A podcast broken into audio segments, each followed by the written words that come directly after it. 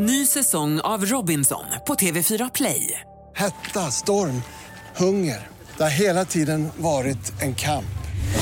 Nu är det blod och tårar. Fan händer just nu. Det. är Detta är inte okej. Robinson 2024, nu fucking kör vi! Streama söndag på TV4 Play. Podplay. Eh, Mattias, ni har inte träffats va? Det tror jag faktiskt inte att vi har. Mm, jag har berättat om dig i din frånvaro här Mattias. Härligt. jag, jag vet allt nu. Ja, det är bra. Mm, så är det. Ja, vad, vad, vad kul och vad, vad, vad glada vi är att du vill vara med och snacka lite bostadsmarknad.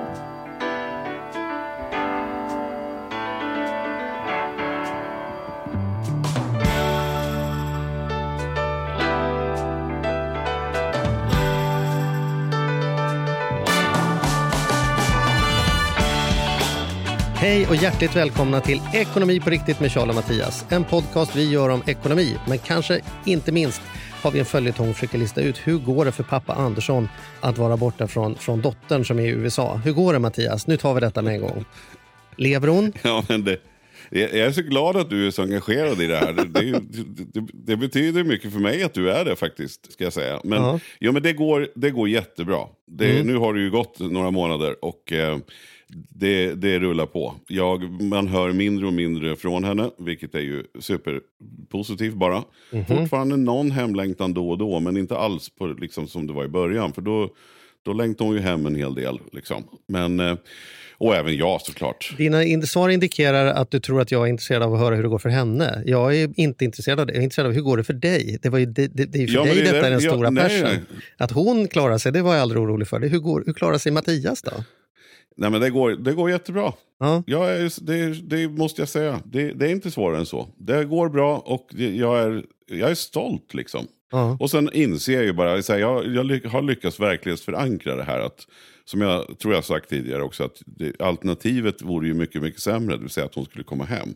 Det skulle ju vara supertrist för henne framför allt. Och eh, ja, nej, jag, jag tycker det går skitbra. Och sen börjar man ju tänka så här, hur ska det bli när hon kommer hem? Hur stor har hon blivit? Och det kanske skrämmer mig mer hur hon är när hon kommer hem än, av- än vad jag saknar henne nu. Därför att hon kommer ju förmodligen att bli bra mycket mer självständig, behöva pappa bra mycket mindre och, och sådär. Så det kan jag ju så här se att Ja, hur ska det bli då?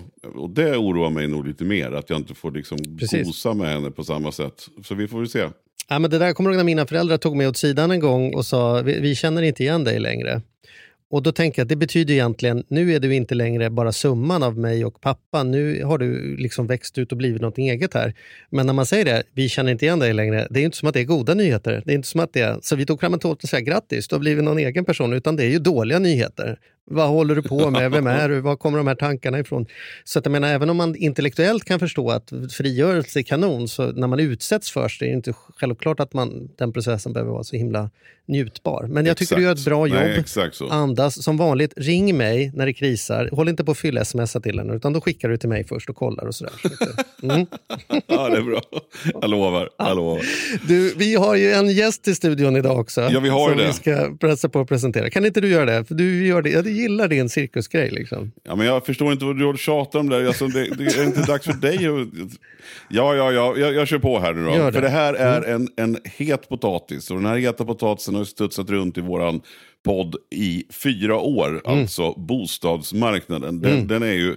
Jag vet inte hur, att den alltid är så satans aktuell och inte minst nu. Så att därför så har vi då bjudit in, ja alltså Mäklarsamfundets talarperson för allt, för allt det här. Som, är det någon som kan någonting om bostadsmarknaden så är det ju då Joakim Lusensky. Varmt välkommen hit!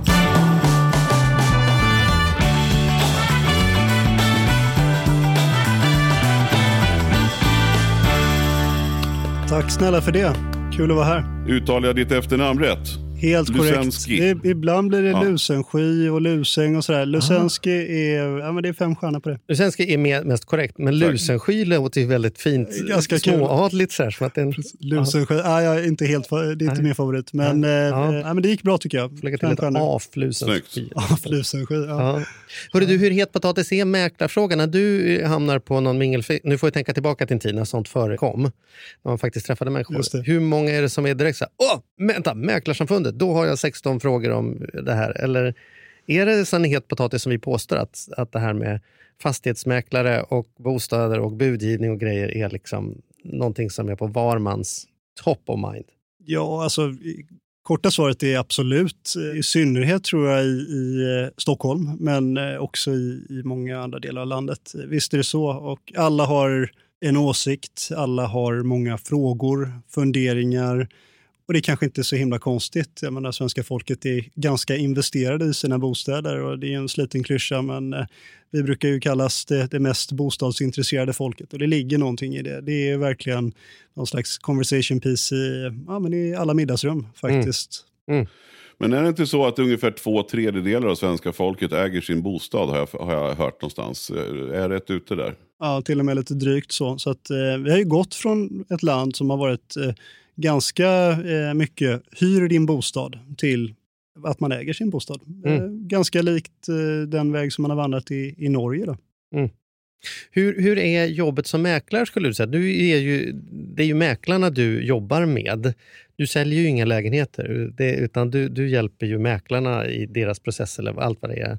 Eller hela skrået kan man säga. Ja, så. Vad, vad kan man säga om skrået? Vad, vad, vad gör en mäklare och är en mäklare? Det är en sån fråga som alla tror att man vet svaret på, men det kanske man inte gör egentligen. Liksom. Nej, nej, men jag tror att man kan börja med att säga att det finns ju ganska många tydliga bilder, många gånger nidbilder tror jag faktiskt också av, av vad en mäklare är och eh, hur de ser ut och hur de beter sig och sådär. Sen kan jag känna att det är, är många gånger bilder som, är, som är, tillhör det förflutna på, på många sätt. Va? Jag tror att eh, en och annan får väl bilden av Kjelle Bergqvist i, i Mäklarna framför sig och eh, det är ungefär så långt ifrån verkligheten som man kan komma. Idag så är ju eh, faktiskt nästan en majoritet kvinnor och eh, många är ganska unga. Dessutom så är man ju faktiskt välutbildad till skillnad från i många andra länder. Som mäklare då så måste du ha minst två år i högskoleutbildning så det, det är en ganska stor skillnad. Sen vad gäller personligheterna, det är klart att eh, Många fastighetsmäklare är ju här och nu, verkligen. Det ska hända snabbt och eh, man kanske inte alltid är så tålmodig. Många har ju säljarpersonligheter. Många av de som lyckas och blir eh, hållbara i yrket, ska jag säga. Absolut säljare. Och det är väl inte så konstigt med tanke på att man jobbar ju på uppdrag av en säljare. Jag har en lägenhet, jag vill kränga iväg den för så mycket pengar det går så att jag kan köpa mycket villa för pengarna i andra ändan. Då vill jag förstås välja en mäklare som, som i första hand antar jag ser till att jag får så bra betalt som möjligt. Det är väl ändå det som... Så kan man ha hundra saker som, som man vill att hur den där processen ska gå till. Men det som ändå är till syvende och sist det som kunden tittar på först är väl, tror jag att jag får bästa pris eller inte med den här mäklaren? Jag skulle, säga att det, jag skulle säga att det är två saker. Absolut, slutpris är ju jätteviktigt, helt avgörande på många sätt. Men den andra delen är ju också någon slags Ja, men det, det är egentligen det svåraste, för det handlar om förtroende och trygghet många gånger. För eh, vad, vad är mäklaren och vad gör mäklaren när man kokar ner det? Ja, men I grund och botten så handlar det om en person som faktiskt mer eller mindre agerar som en konsult, tar dig i handen, lugnt och tryggt guidar dig genom processen från ax till limpa. Det är en bra mäklarprocess i min värld i alla fall. Mm. Så trygghet är också en viktig aspekt. Sen är det ju lite spännande med det här köpar och säljarperspektivet för att eh, det finns ju tror jag, jag kan i alla fall inte komma på någon annan situation där en eh, individ kan byta ska vi säga, glasögon eller perspektiv så snabbt som i bostadsaffären. När du säljer, då har du ett antal objektivs för ögonen, men du är ju också köpare, förmodligen samtidigt eller ganska snart efter din försäljning. Och då är det helt andra saker man tittar på. Och det märks ju inte minst i relation till fastighetsmäklaren. Och jag tror att som säljare så är det, liksom det tryggheten, och det är slutpriset. Det är, det är, viktiga delar naturligtvis. Men från köparperspektivet så ja, då har du en helt annan ingång i det hela. Då vill du ha rätt mycket information från fastighetsmäklaren. Du vill ju naturligtvis att eh, mäklaren ska vara tillgänglig dygnet runt för att du vill lägga bud eller ställa frågor eller vad det är. Så att eh, man, man skiftar perspektiv ganska snabbt från säljare till köpare i vilka ska man säga, vilken förhållningssätt man har till, till fastighetsmäklaren och vad som är viktigt. Eh, och det tror jag också är liksom bra att få med här då att eh, den svenska mäklarrollen är ju faktiskt ganska unik om man jämför med många andra, både nordiska och andra europeiska eh, motsvarigheter. För att mäklaren ska enligt lag vara en oberoende mellanman mellan köpare och säljare, Men ska samtidigt också, eller får också samtidigt, ta hänsyn till priset.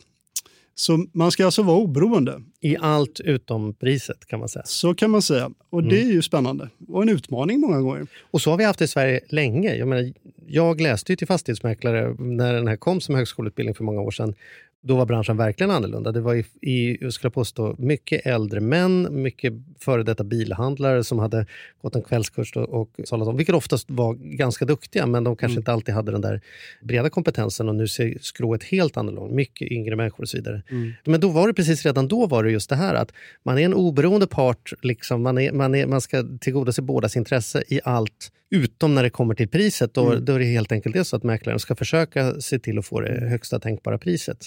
Liksom, Så om är det är det. säljaren vill ha. Samtidigt då som det får ju inte gå ut över de plikter som man har som fastighetsmäklare i övrigt. Och då handlar det till exempel om då man känner till någonting eller borde känna till någonting som har med fastigheten att göra eller omkringliggande området eh, som skulle ha en betydelse för en köpare, ja, men då måste man ju faktiskt meddela det. Det tillhör god fastighetsmäklarsed. Så i den meningen så trumfar ju, de, den plikten trumfar ju plikten gentemot säljaren att få högsta möjliga slutpris.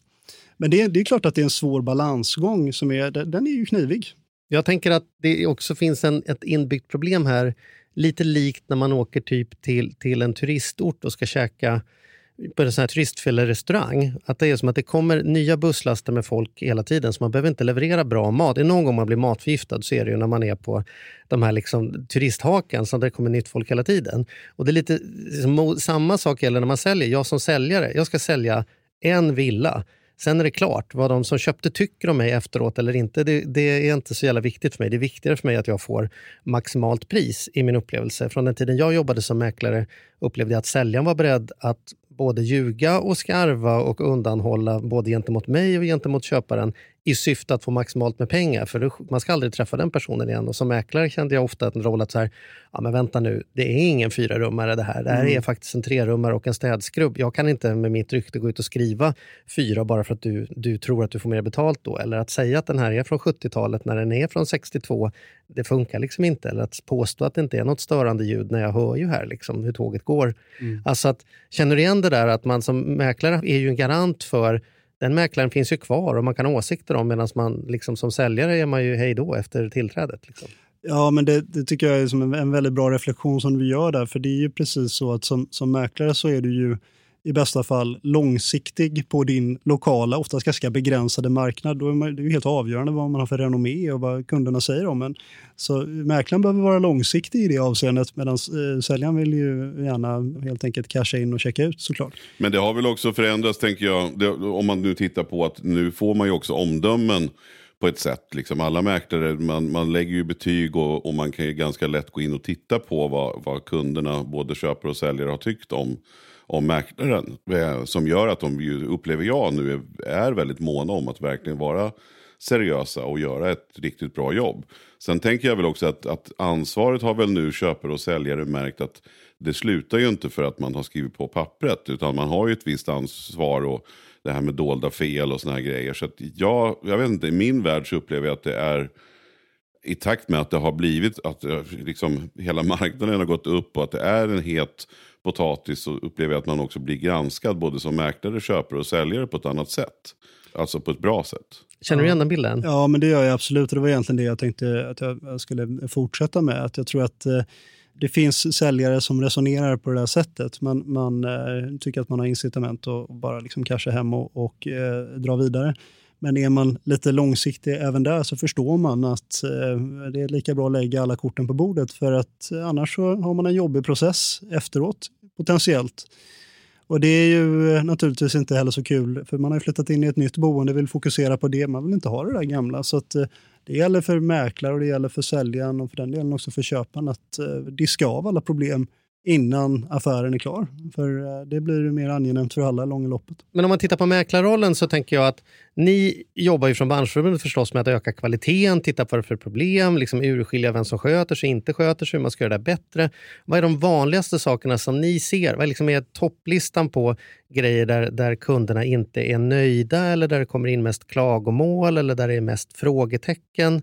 På fastighetsmäklaren? På fastighetsmäklaren liksom. Ja, nej, men det, det finns två sätt att besvara den frågan egentligen. Och, och, eh, det ena är ju att titta på vad, vad får vi in för frågeställningar till eh, Mäklarsamfundet. Och då, vi har en tjänst som vi kallar för Mäklarsamfundets kundvägledare. Det är något så omodernt som två duktiga personer som pratar i telefon hela dagarna med mäklarnas kunder. De pratar med ungefär 6 000 personer per år och, och det är ett antal ska säga, som har successivt ökat eh, år efter år. Så det är ganska liksom, högt tryck ska jag säga, på, på Mm. den telefonslingan. Och tanken med den tjänsten är att eh, man som eh, köpare eller säljare ska kunna ringa in med frågor om hela förmedlingsprocessen och fastighetsmäklarens roll i affären och sådär för att få vägledning, inte råd utan vägledning och information om vad som gäller enligt lag och praxis och sådana saker. Va? Det är ju ett potentiellt inflöde och där förekommer det frågor om prissättning men i de allra flesta fallen så handlar frågorna där faktiskt om fel och brister i bostaden. Alltså sådant som har uppdagats då efter att man har tillträtt bostaden. Och frågeställningen är, är det mäklaren som ska vara ansvarig för detta eller är det säljaren eller var hamnar vi? Det är det, Det är en frågeställning som oftast också bottnar i att eh, man har många gånger maxat eh, sin belåning. Man kliver in och sen så pajar kylskåpet och man har faktiskt inte budget då många gånger för att byta ut det där. Det råkar ju ingå i, i köparens undersökningsplikt men eh, då undrar man helt enkelt vem ser ansvaret och vem kan jag klämma på pengar om man ska vara eh, helt, helt eh, öppen. Så det, det är ett sätt att se på det. Ett annat sätt att se på det är ju naturligtvis att titta på fastighetsmäklarinspektionen. För det kan vara bra också för, för lyssnarna att och, eh, ha koll på det. Att, eh, I Sverige är det ju så att vi har en statlig myndighet som utövar tillsyn över fastighetsmäklarna. Och det betyder enkelt uttryckt att om man eh, upplever att mäklaren har gjort fel och eh, man tar det med mäklaren och tycker att man inte kommer vidare där eller får ett svar som man inte är nöjd med där, då finns det en möjlighet att anmäla mäklaren till inspektionen, FMI. Och eh, ytterst är det ju så att mäklaren kan ju bli av med jobbet. Man kan bli av med sin registrering helt enkelt och får inte vara verksam.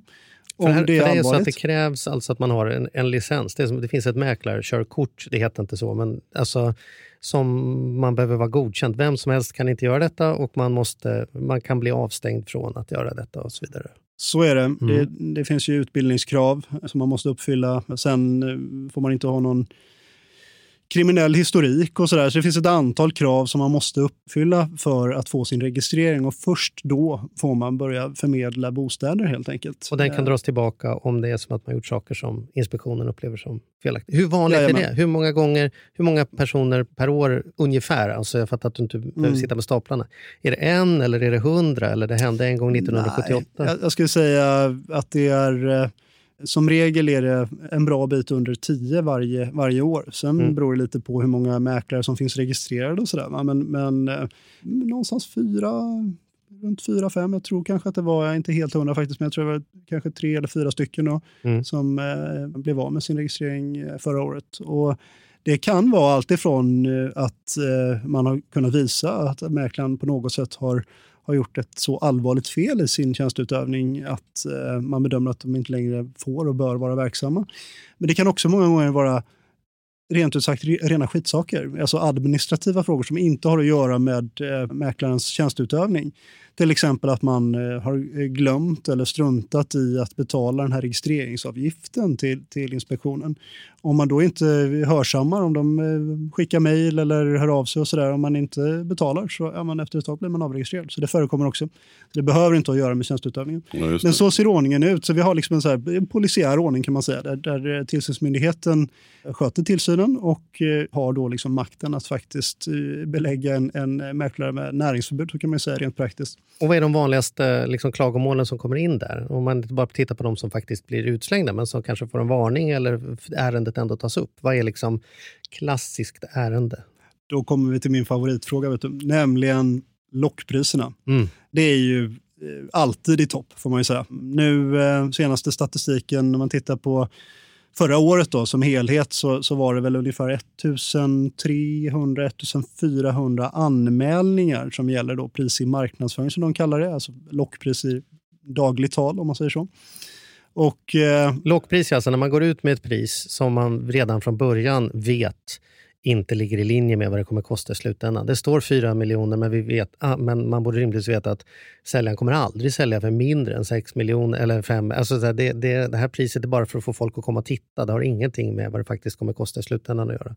Är det det som är beskrivningen på ett lockpris? Typ, eller? Ja, men det skulle man väl kunna... Man, man, kan ha, man kan diskutera exakt hur man ska definiera lockpriset, men enkelt uttryckt kan man ju säga att om, om mäklaren med uppsåt och systematik sätter eh, utgångspriser som är långt under det bedömda marknadsvärdet mm. och, och, inspektionen kan visa det på något sätt, då, då, är det frågan om ett lockpris eh, och då kan det bli varnad eller värre. Då, då måste jag fråga om detta med en gång, eftersom det är ditt favoritområde. Mm. Här har jag en åsikt. Härligt. Jag höra. tycker nämligen att jag hittar lockpriser. Det tar inte så många minuter för mig att hitta lockpriser. Men ändå verkar det väldigt ovanligt att någon blir, blir dömd för detta. För det är bara fyra, fem personer som åker ut per år. Detta verkar ju vara ganska systematiskt. Jag var själv i bostadsmarknaden för inte så länge sedan. Jag skulle titta på en lägenhet och frågade om jag fick möjlighet få en förhandsvisning. Lägenheten kostade 6 miljoner och då fick jag frågan rakt upp och ner. Vad kommer jag vara beredd att lägga för att ens ska få komma på en förhandsvisning? Och då sa jag, vi har inga problem att betala 7,5 om det var så. Det är, det är långt under vad säljaren vill ha för den här lägenheten. Så om det är i den prisklassen ni tänker er, då, då kan jag inte ens boka in det på en visning. Och då menar jag, sätter man ut den en och en halv miljon lägre än vad jag föreslår och det jag föreslår är inte ens tillräckligt för att jag ska komma på visning, då skulle jag kunna tänka att det hade jag kunnat skicka copy-paste till dig eller till, till myndigheten och säga det här är ju bevisligen ett lockpris. De har satt ut ett pris som de rakt ut säger att det här är inte säljaren intresserad av, att någon kommer som är intresserad av att betala det här. Liksom. Det är inte bra och så ska man inte göra. Så kan Men ändå döms inte de här människorna, de är inte mm. utslängda i, i drösar. För det, det, det, måste du väl, eller känner du som, tycker du jag har fel i min analys att lockpriser är inte skitsvårt att hitta priser som, som ligger 20-30 procent under det man redan från början vet kommer vara slutpriset på, på bostäder? Men jag skulle säga så här att eh, det är klart att det, det, förekommer, annars hade vi inte talat om det här och annars hade det inte varit ett fenomen. I vilken utsträckning det förekommer på olika marknader och sådär, det, det tycker jag liksom, det kan man verkligen diskutera. Eh, min bild är att eh, det kommer och går lite. Min bild är också att det är betydligt vanligare i liksom Stockholms innerstad och eh, heta villaområden än ett fenomen som är aktuellt över hela landet. Verkligen så. Så det, det, är lite konjunktur och eh, det är ganska mycket geografisk marknad. Men det är också, skulle jag vilja påstå, då, i de fallen där det faktiskt förekommer systematiskt, en liksom osund eh, kontorskultur, så kan man uttrycka det. Men det jag också skulle vilja komma till är att alltså alla har en uppfattning om vad ett, ett lockpris är i någon mening. Och eh, tittar man då på anmälningarna till eh, FMI så låg de 2020 runt 1300-1400 och eh, då var det ju lockpriserna i topp alla gånger. Och då är ju det anmälningar. Och då ska man dessutom säga att ett genomsnittligt år i Sverige så görs det ungefär någonstans mellan 150 och 175 000 bostadsaffärer. Och det faktum att någon har anmält för lockpris är inte samma sak som att det faktiskt har varit fråga om ett lockpris eller att mäklaren har gjort fel. Det tror jag är rätt viktigt att ha med sig någonstans. Liksom, för att det är ju ganska vanligt, och det tror jag att inspektionen skulle säga också om man talar med dem, att eh, det är ska man säga, försmådda spekulanter som inte fick köpa, som är frustrerade och anmäler. Alltså I sin frustration någonstans så anmäler man kanske varit med i fyra, fem, sex, sju, åtta, nio, tio budgivningar. Man förlorar alla, man tycker den har rusat iväg. För det förekommer ju bevisligen och har ju verkligen varit så under pandemin att vi har sett en hel del budgivningar som har totalt rusat iväg bortom vad någon hade trott var möjligt. Och, eh, ja, då anmäler man och eh, i något fall kan det ju handla om att eh, det helt enkelt har varit ganska svårt att, och bevisa att man har satt ett så här lågt utgångspris med systematik.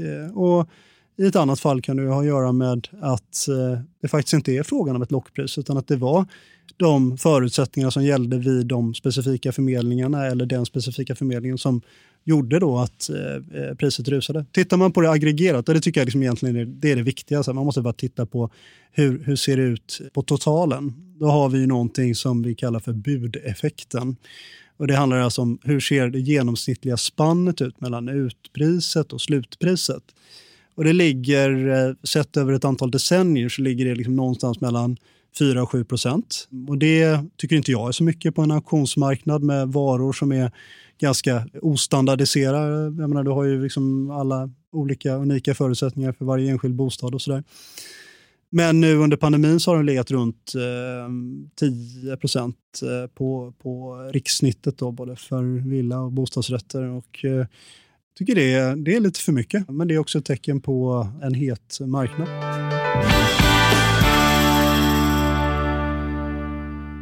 Den här podden gör vi även den här veckan i samarbete med Saveland. Fan Mm. vad kul det är att ha dem med ombord. Mm, jätte, jätteroligt. Ja, vi brukar prata om att man har något band som man såg jag stod Bo Kaspers jädrigt tidigt liksom, innan man gjort tv-debut. Och du har något hårdrocksband som du var jävligt tidig på. Ja, alltså jag var på, på Lilla Teatern Göta Lejon och såg Metallica Ja. 1984. Så gammal är jag. Och jag var i kontakt med Saveland när det fortfarande var typ tre, fyra personer där från Mm. början. När jag fick möjlighet att träffa dem.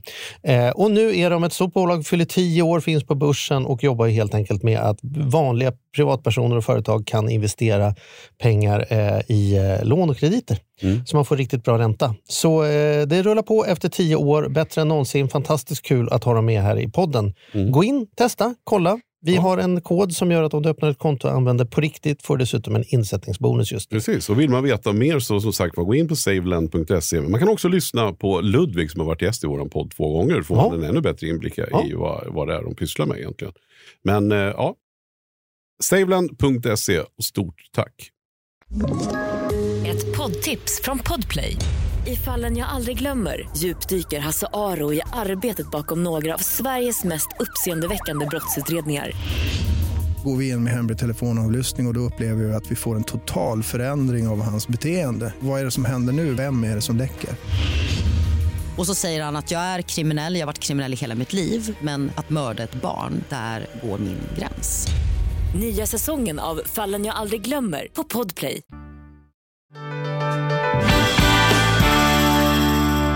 Men apropå het marknad som du säger, så, så är det ju, om man ska titta på, det måste ju vara fascinerande, häftigt, konstigt, märkligt. Eh, ja, man kan hitta hur många ord som helst för, för hur bostadsmarknaden har varit de sista 20, men kanske framförallt sista 10 åren.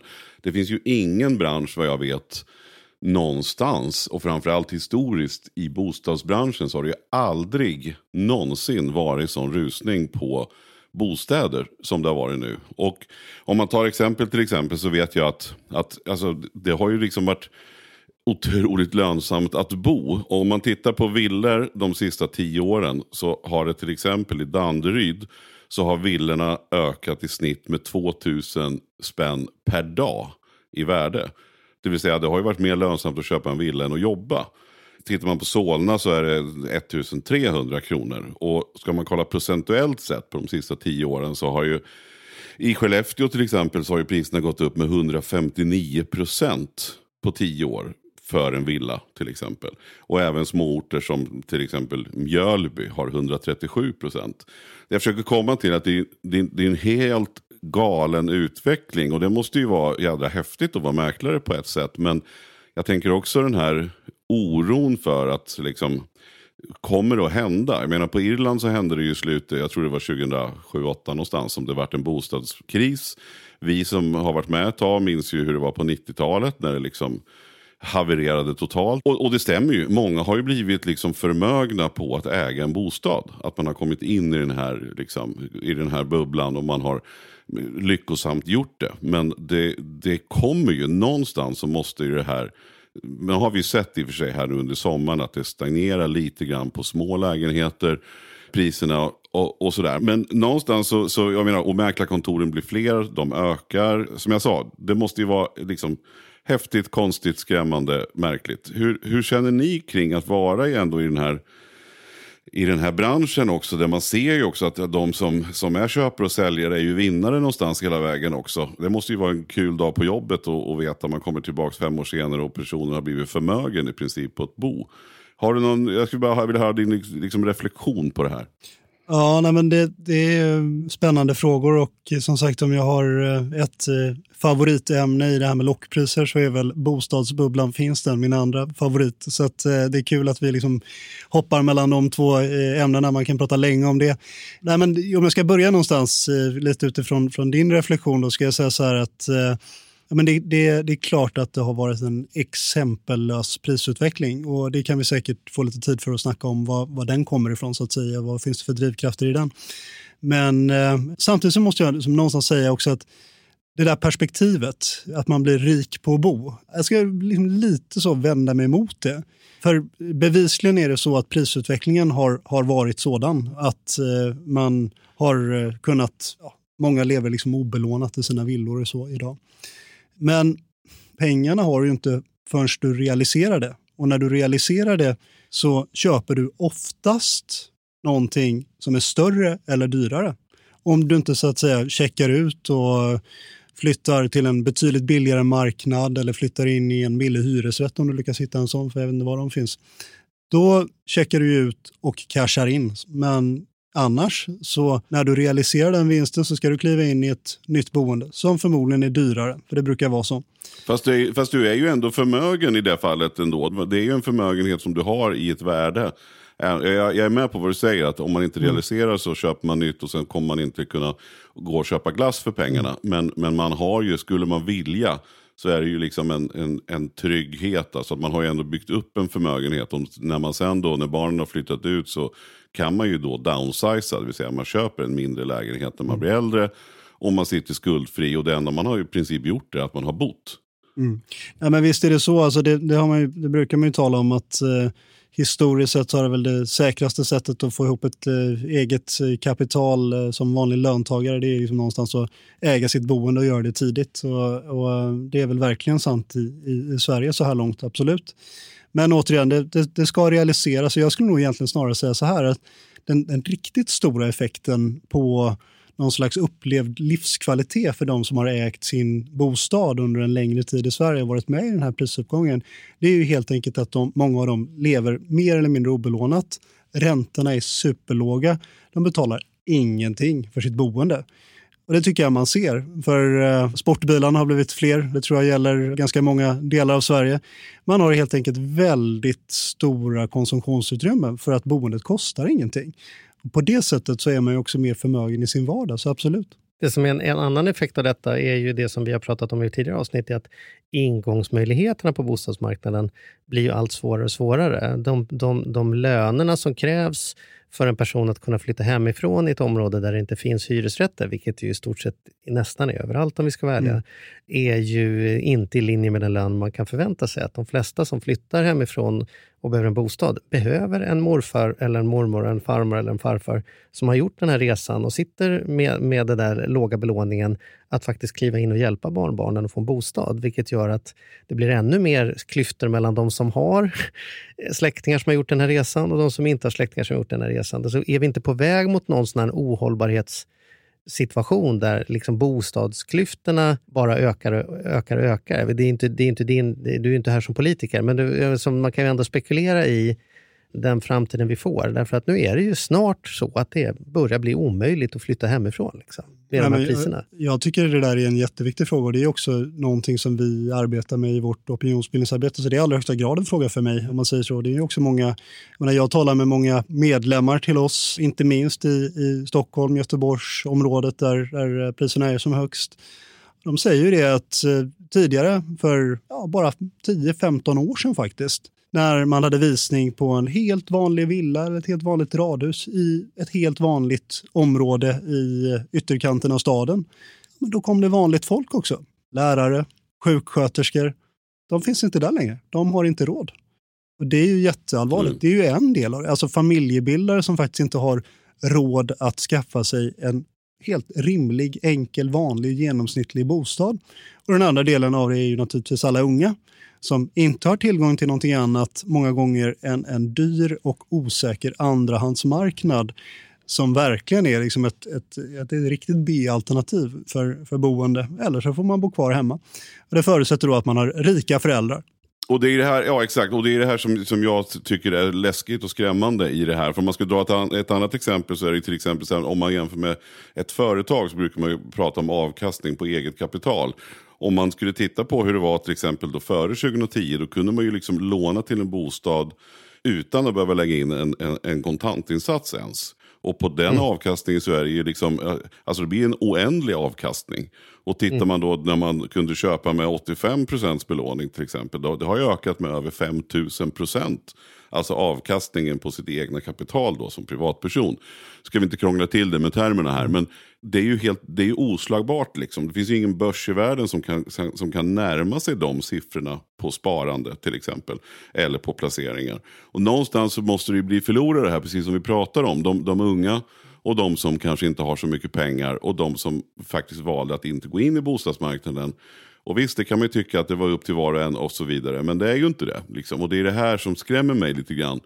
Och, och då är min fråga så här, tror du, och återigen, nu är inte du, nu ska vi komma ihåg vad, vad din roll är, men jag tänker bland, bland dina kompisar, bland alla mäklare, är man, inser man att det skulle kunna komma en bostadskrasch, liksom, eller att det måste stagnera? För det blir ju någonstans när, när någonting blir overkligt, som den här branschen faktiskt håller på, eller har blivit redan, så brukar det ju någonstans ta slut. Liksom. Eller att det, det måste liksom hända någonting. Och inte för att vi har några vetenskapliga belägg för det, för det finns ingenting som pekar på att räntan ska gå upp. Det är ju ett tillgång och efterfrågan, det kommer alltid finnas. Nu inte minst med pandemin har man ju sett att man vill bo större och, och fritidshus och framförallt villor ökar. Så, så rent teoretiskt så finns det väl inget som säger det här än. Men magkänslan eller liksom den här sunda förnuftet, om man nu ska snacka om det, så, så borde ju det här spricka eller ta slut. Hur går snacket för er? Vad, vad, hur, hur tänker man som mäklare? Kommer det hända och blir man orolig för sitt jobb? Liksom? Jag tror eh, det beror väldigt mycket på hur länge man har varit med. Lite beroende på hur man, hur man ser på den frågan. Eh, har man inte varit med annat än under väldigt goda år så kanske det är svårt att se annat. Men vi ska också komma ihåg att det finns ju de som var med under 90-talet och sådär naturligtvis som har helt andra perspektiv. Så det, det är nog svårt att, att ge liksom ett generellt svar för hur hela branschen resonerar om, om den frågan. Men jag tycker att den är, den är så viktig så jag, jag skulle vilja försöka liksom bottna och, och bena lite i den frågan i alla fall. Va? För att eh, jag tror precis som, som ni båda är inne på att eh, det som man håller på att bygga här, det är ett riktigt, riktigt, eh, kan man säga, en häxbrygd faktiskt för social oro i vårt land. För någonstans det här med bostad är liksom, om inte en rättighet så i alla fall någonting som alla som gör rätt för sig i ett samhälle, betalar skatt, jobbar och studerar, försöker liksom göra sitt bästa för att bidra, kan förvänta sig, eller borde kunna förvänta sig. Och om man ser då att man, politiken och samhället kan inte lösa de här problemen, för mig, då skapar det, tror jag, en eh, ganska stark så här, dissolution hos väldigt många. Och det är rätt intressant, för att eh, nu är den här en ekonomipodd, så då kan jag liksom tillåta mig kanske att, sväva ut lite i det eh, området. Det pågår just nu en hel del rätt intressant eh, nationalekonomisk forskning som tittar på hur kopplingen mellan fallande och stagnerande bostadsmarknader och stöd för populistiska rörelser och rent av rasistiska rörelser i hela Europa, både Sverige, Storbritannien och Frankrike. Alltså hur korrelationen ser ut däremellan och man finner ganska starka samband mellan stöd för högerextremism och populism och stagnerande eller fallande bostadsmarknader. Och eh, det är, ja, men det, det är någonting att hålla eh, koll på, det tror jag verkligen. Sen så är det också så att eh, när vi pratar om ungas möjligheter att ta sig in Eh, och prisnivåerna, då ska man vara medveten om att jag, menar, jag är den första att säga att vi befinner oss på ganska hög höjd och det är rätt tunn luft där uppe. Men man ska också komma ihåg att en rätt stor anledning till att unga och förstagångsköpare inte kan ta sig in, det beror ju på hur kreditrestriktionerna idag är utformade. Och jag vill bara vara väldigt tydlig med det att jag och den organisation som jag arbetar för tycker att det är sunt och viktigt att amortera på sina lån. Det är någon slags självklar utgångspunkt. Men man kan fundera på hur man har konstruerat de här restriktionerna som vi har. För tyvärr är det ju så att de, skulle jag säga idag, gynnar de som är på insidan och missgynnar de som är på utsidan och förstärker de här klyftorna som vi ser att bostadsmarknaden faktiskt driver fram så som den fungerar idag.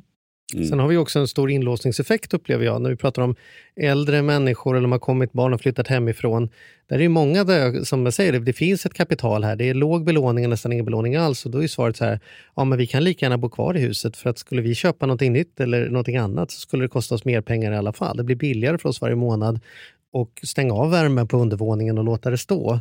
Än att, så det finns också en effekt att, att där det skulle behöva flytta in människor som lämnar sin trerumslägenhet och flyttar till villan, ja, de villorna kommer inte ut på marknaden vilket gör att den som skulle flytta från ettan till trean inte gör det och då finns det inga ettor och så finns det inga studenter. Alltså det finns ju också en enorm inlåsningseffekt i hela, i hela marknaden. Men samtidigt kan vi inte, verkar ju inte som om kreditbranschen klarar att, att liksom, utan regleringar att låta detta pågå. För då verkar priserna rusa i taket i alla fall.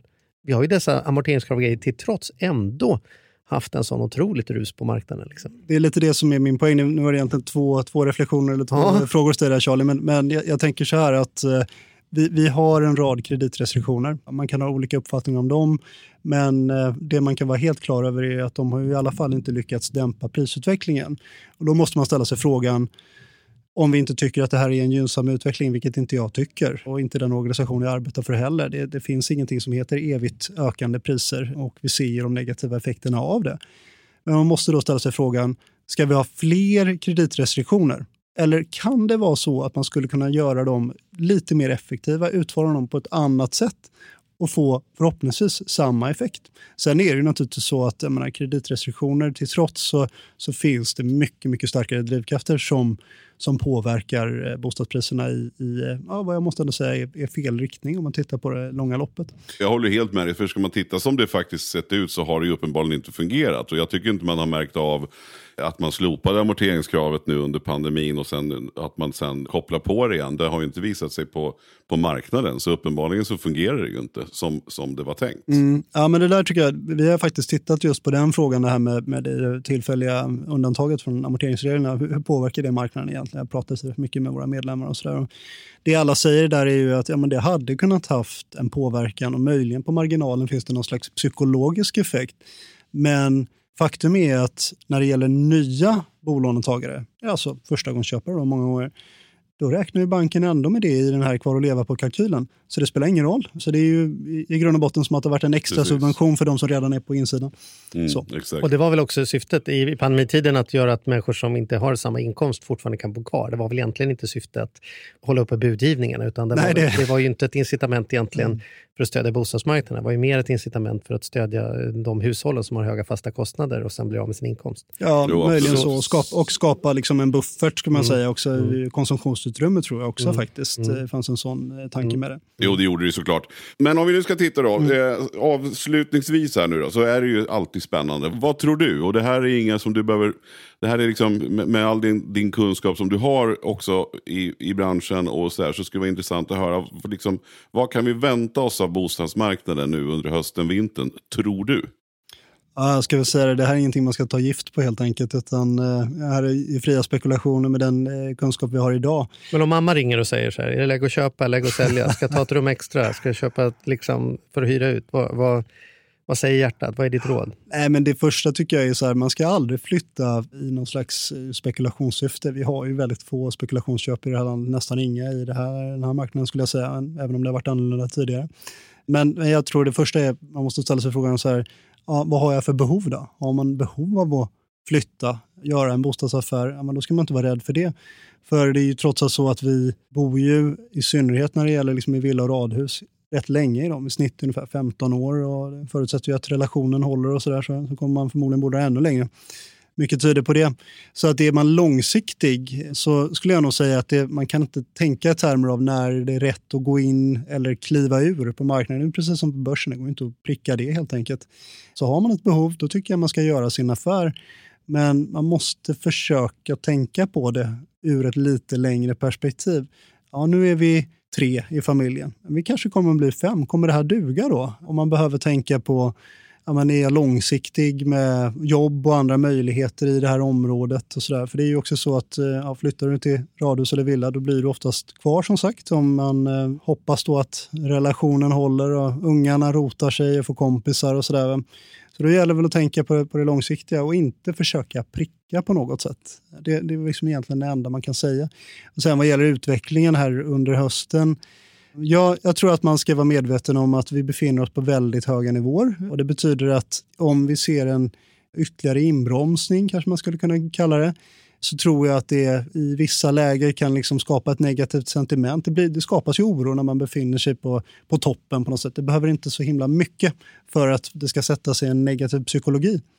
Och det kan alltid hända, men, men jag tror allt annat lika och det är också med stöd egentligen i de medlemsundersökningar och så där som vi gör att eh, priserna kommer att vara ganska stabila men eh, det finns tyvärr får man nog säga en, en rätt stor sannolikhet att vi också kommer att se ytterligare prisökningar men i en lugnare takt än tidigare under hösten. Här. Mm. Ja, det ska bli spännande att följa. Här kan man inte låta bli att följa. Det, fotboll kan man ju stänga av. Den här sporten är svår att stänga av. Den pågår i, hur man än gör. Liksom. och eh, Man kan väl också tillägga att det är, liksom, eh, det är så att säga, billig journalistik. Medierna mm. gillar det, alla klickar. Och Det upprätthåller ju naturligtvis vårt intresse för de här frågorna. Såklart. Mm.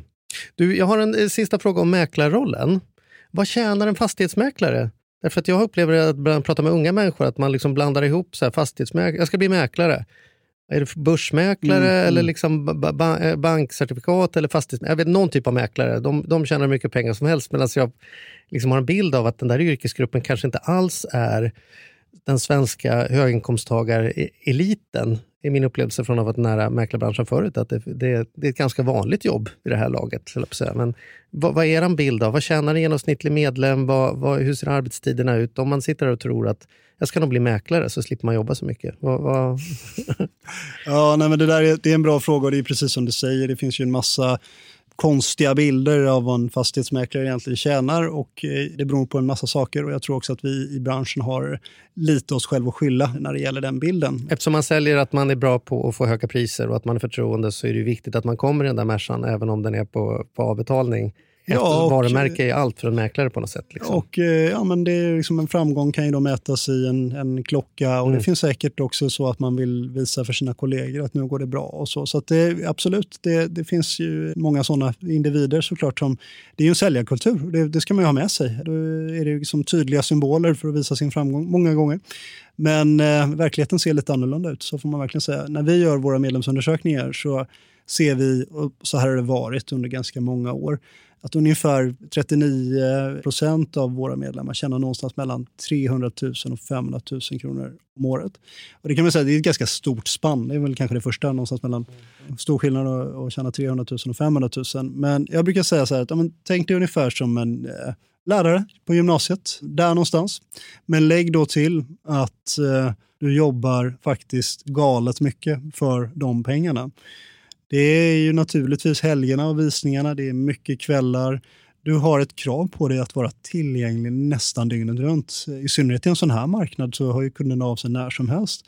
Och du måste ju, för att sätta mat på bordet, faktiskt nästan alltid ta de där samtalen eller befinna dig i dialogen hela tiden. De flesta jobbar det... på provision så att man, man har också då osäkerheten att även om man tjänar mycket vet man inte när man tjänar nästa gång. och Så, där, va? så är det. Det är ja. svårt att skapa en överblick och precis som du säger eh, skulle säga att det är ungefär eh, ja, dryga 65, nästan 70 procent av framförallt de unga som, som går på 100 procent provision.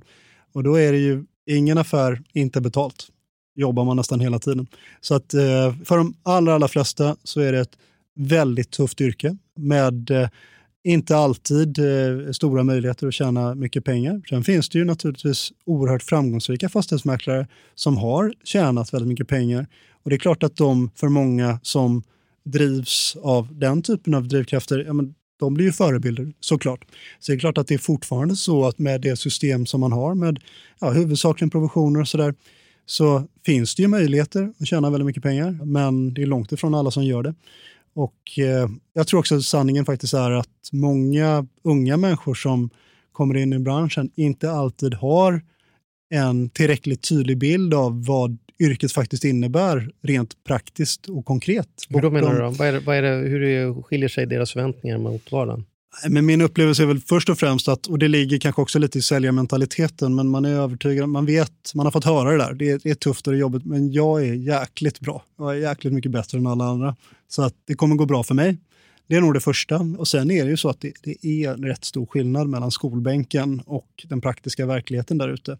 Jag tror att det är svårt att förstå vilken konkurrenssituation som man hamnar i. Och det är inte bara Stockholm, Göteborg och Malmö, våra storstäder, utan det, det ser ut så stora delar av landet, nästan överallt skulle jag säga.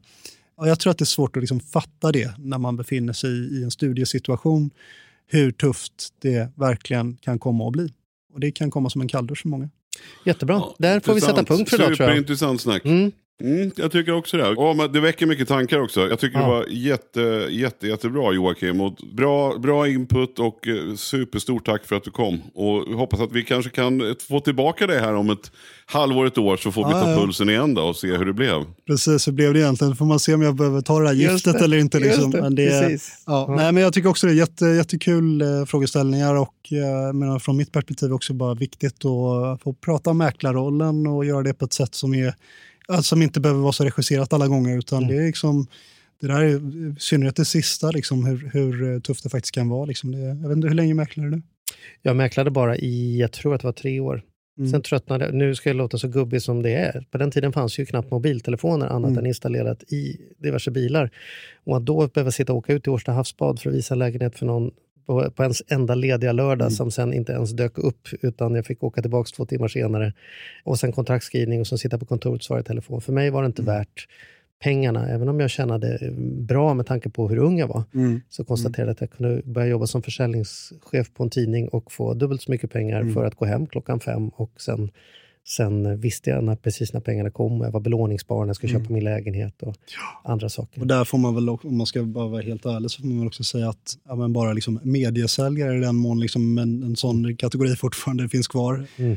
Bara där har man ju faktiskt också kommit längre med trygghetsfrågorna. Så, Mm. och det tror jag också är så här, vi kommer inte in i det, men jag tror att det är en eh, det är nästa front på något sätt. Unga fastighetsmäklare bildar ett fackförbund och eh, kräver garantilön. Det Mm. blir spännande att se. Mm. Ja, härligt. Och ni som Mm. lyssnar, har ni frågor om detta? Som tänker så här, fan frågade han inte det där? Eller nu blir jag den här följdfrågan. Skicka dem till oss så lovar vi att vi ska samla upp dem och antingen så bjuder vi in Joakim igen eller så gör vi ett eget försök eller så ringer vi upp honom. Vi brukar försöka få svar på alla frågor vi får in. Och gör man om man vill ställa frågor till oss Mattias, hur gör man då? Man skickar ett mejl förslagsvis till charlie och mattias at gmail.com. Svårare Mm. än så är det inte. Nej. Eller så går man bara in i Klarna-appen och eh, trycker på oss på inspiration. Finns det ett färdigt frågeformulär där du kan ställa frågor direkt till oss. Det, det, vilket Det som kan man bra. också göra. Ja. Toppen. Tack så mycket Joakim, tack Charlie och tack för alla er som har lyssnat. Vi hörs igen om en vecka.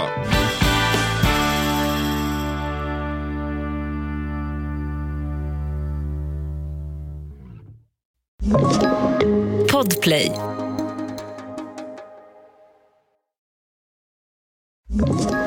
Ett poddtips från Podplay. I fallen jag aldrig glömmer djupdyker Hasse Aro i arbetet bakom några av Sveriges mest uppseendeväckande brottsutredningar. Går vi in med hemlig telefonavlyssning och, och då upplever vi att vi får en total förändring av hans beteende. Vad är det som händer nu? Vem är det som läcker? Och så säger han att jag är kriminell, jag har varit kriminell i hela mitt liv men att mörda ett barn, där går min gräns. Nya säsongen av Fallen jag aldrig glömmer på Podplay.